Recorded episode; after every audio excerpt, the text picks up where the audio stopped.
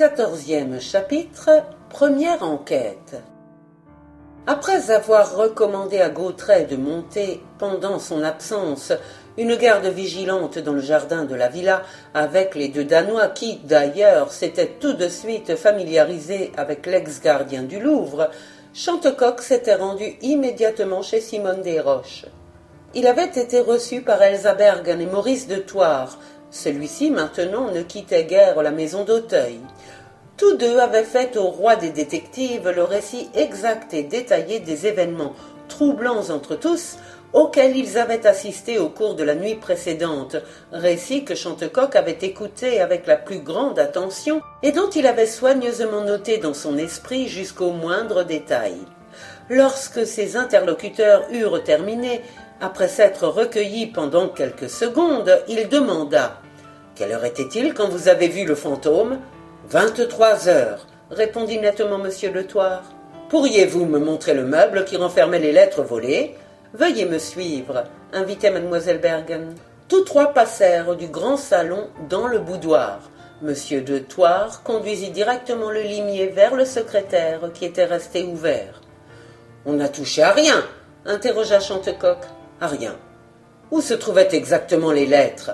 Seule, répliquait la Scandinave, mademoiselle Desroches pourrait le dire, mais encore sous le coup de l'impression terrible que lui a causé ce mystérieux attentat, elle est très souffrante, et je doute fort qu'elle soit en état de répondre. Le limier n'insista pas. Maintenant, il examinait avec attention le secrétaire qui ne portait aucune trace d'effraction. Il est évident, concluait-il, que le voleur, qui n'a commis aucun dégât, a dû se servir d'un instrument extrêmement perfectionné à moins qu'il n'ait réussi à se procurer l'empreinte de la serrure, ce qui donnerait raison à mes premières déductions, à savoir qu'il faut chercher le coupable parmi les intimes de notre jeune poétesse. Peut-être, observait mademoiselle Bergen, la photographie des empreintes donnera-t-elle quelques résultats? Je puis dès à présent vous affirmer que non, déclarait le célèbre limier avec force, et je vais vous en donner la preuve.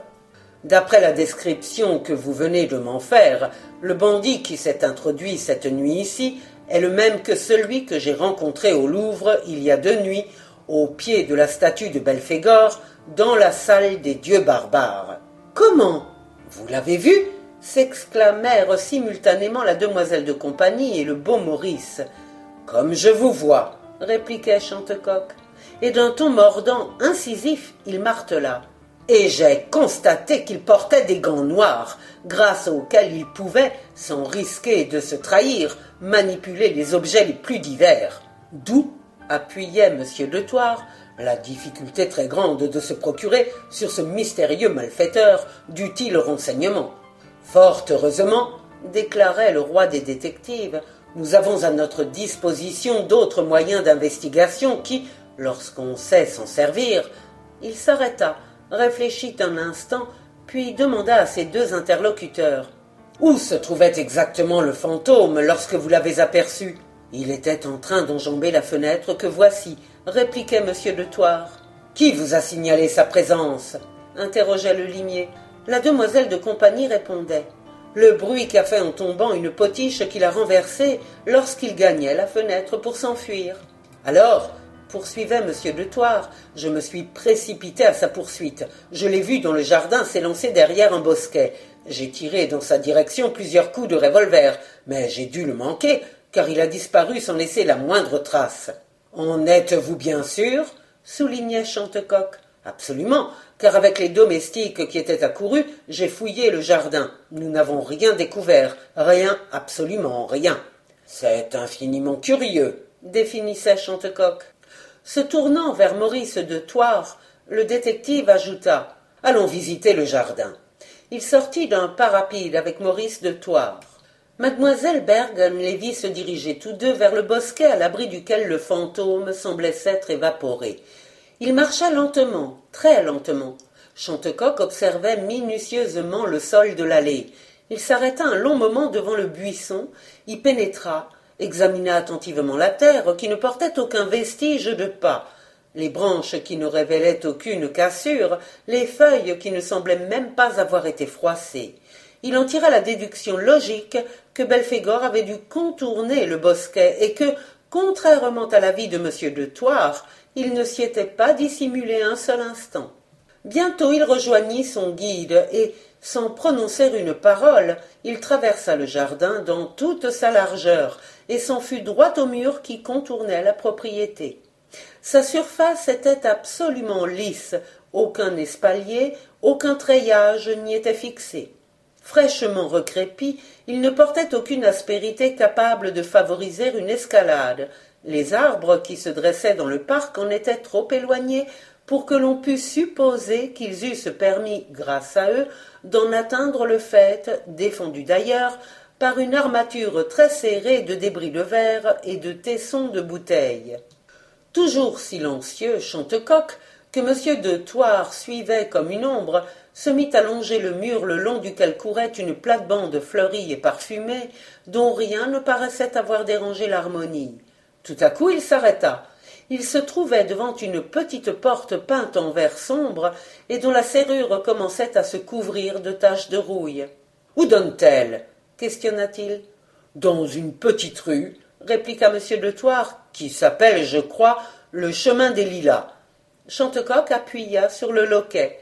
La porte résista. Elle est condamnée depuis longtemps, déclarait son compagnon. Le détective se remit en marche. Comme il atteignait un bâtiment d'un seul étage, mais très élevé, et dont l'architecture d'une bizarrerie ultramoderne empêchait de définir à première vue la destination, il demanda d'un ton bref Qu'est cela? L'atelier de mademoiselle Desroches, définit Maurice de. Chantecoq s'approcha. Son guide le devança et ouvrit la porte toute grande, invitant du geste le limier à pénétrer dans l'étrange studio. Après avoir promené autour de lui un regard inquisiteur, Chantecoq fit d'un ton subitement intéressé. Qui sait si le fantôme n'a pas réussi à se cacher sous l'un de ces vastes bahuts? C'est impossible, affirmait M. de Thouars. La nuit, la porte de l'atelier est toujours fermée à clé. Il n'a donc pas pu s'y réfugier. Cependant, monsieur Chantecoq, si vous voulez vous rendre compte, rien de plus facile. C'est inutile, refusait le détective. Et, tout en esquissant un sourire indéfinissable, il articula. C'est à se demander si Belphégor n'a pas des ailes. Puis il ajouta. Est-ce que je pourrais examiner de nouveau le secrétaire qui se trouve dans le boudoir de mademoiselle Desroches? Tant que vous voudrez, monsieur Chantecoq. Ils rentrèrent tous deux dans le salon où mademoiselle Bergen les attendait. Chantecoq se dirigea aussitôt vers le meuble, et s'emparant de sa loupe, il fixa, à travers la lentille de verre, son œil sur la serrure, cherchant à se rendre compte si le malfaiteur s'était servi d'une fausse clé ou d'un crochet spécial, lorsqu'un cri échappa à la Scandinave. Simone. Quelle imprudence. Le détective se redressa et tourna la tête. Pâle, les yeux cernés, le visage douloureux, Mademoiselle Desroches, dans un déshabillé dont la sobre élégance ajoutait encore à la troublante et morbide beauté, s'avançait d'un pas hésitant en s'appuyant au bras de sa femme de chambre. Monsieur Chantecoq, fit-elle d'une voix alanguie, j'ai su que vous étiez là, et j'ai tenu à vous remercier de l'empressement que vous avez mis à répondre à mon appel. Tandis que sa demoiselle de compagnie l'aidait à prendre place sur un canapé, elle ajouta J'ai eu peur et j'avais tant besoin d'être rassurée. Elle s'arrêta comme pour reprendre haleine, puis elle reprit d'une voix où par instant passaient encore des frémissements de peur. Depuis le moment où, de la fenêtre de ma chambre, j'ai vu le bandit bondir à travers le jardin, je n'ai pas cessé d'avoir sa terrible image devant les yeux. Mais maintenant que vous voilà, monsieur Chantecoq, je me sens déjà rassurée. Et tout en s'efforçant de sourire, elle ajouta Avez-vous fait quelque découverte intéressante? Rien de précis encore, répliqua le roi des détectives. Mais si cela ne vous fatigue pas trop, Peut-être pourriez-vous me donner quelques utiles renseignements. Interrogez-moi, je vous en prie. Ce sont bien des lettres que le fantôme vous a dérobées. Parfaitement. Des lettres intimes Des lettres intimes. Ces lettres, d'après ce que m'a téléphoné mademoiselle Bergen, étaient bien de Jacques Bellegarde. Oui, monsieur. Je vous remercie, mademoiselle. Chantecoq se tut. Simone vivement lui prit la main.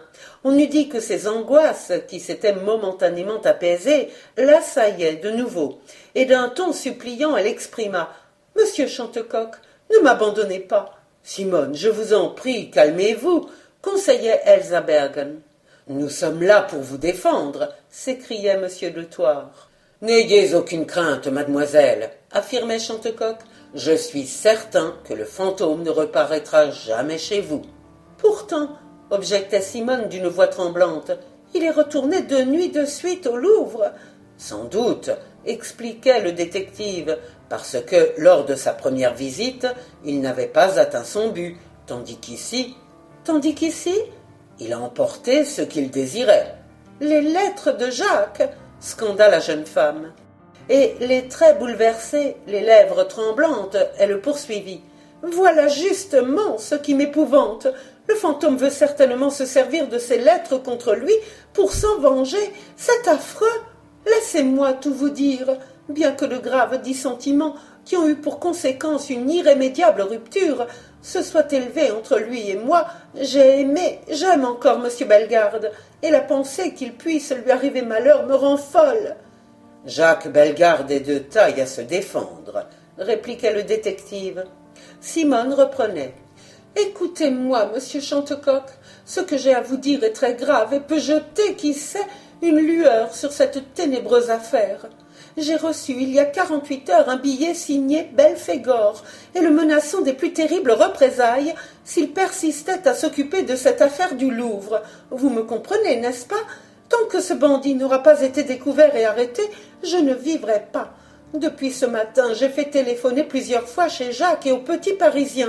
On nous a répondu qu'il n'avait reparu ni à son domicile, ni au journal. Je tremble qu'il ne lui soit arrivé malheur. Monsieur Chantecoq, voulez-vous me rendre le grand service de vous informer? Et bien qu'il n'y ait plus entre monsieur Bellegarde et moi d'autre lien que celui d'un souvenir qui, pour moi, ne périra jamais, soyez assez bon pour me donner de ces nouvelles. Et puis aussi, si ce n'est pas abuser de votre bonté, pour, oui, pour veiller sur lui. Chantecoq, tout en la regardant d'un air de sincère compassion, déclarait Mademoiselle, vous pouvez d'autant mieux compter sur moi que je suis déjà en rapport avec M. Bellegarde et qu'il m'est infiniment sympathique. Merci, balbutia faiblement mademoiselle Desroches, fermant les paupières et laissant reposer sa tête sur l'un des coussins du canapé. Chantecoq s'inclina devant elle, ainsi que devant mademoiselle Bergen, et il allait se retirer, reconduit par Maurice de Thouars, que le désespoir de Simone semblait vivement affecter, lorsque mademoiselle Bergen, très soucieuse, très peinée, elle aussi, fit en s'approchant du célèbre détective Monsieur Chantecoq, j'aurais un mot à vous dire. Je vous en prie, mademoiselle. La Scandinave demanda Pouvons-nous maintenant prévenir la police? Chantecoq réfléchit pendant quelques secondes, puis il déclara gravement Pas encore. Elsa Bergen fit un signe d'acquiescement, puis elle articula c'est entendu, monsieur. Nous garderons le silence tant que vous le jugerez nécessaire. Les deux hommes s'éloignèrent.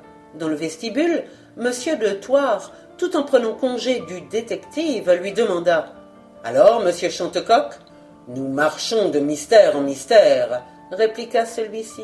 Espérez-vous? Quoi donc? Démasquer ce bandit? Si je l'espère, et le grand détective, avec l'accent d'une foi rayonnante et d'un indomptable courage, martela ces trois syllabes dans lesquelles il engageait tout son honneur et toute sa gloire. J'en suis sûr.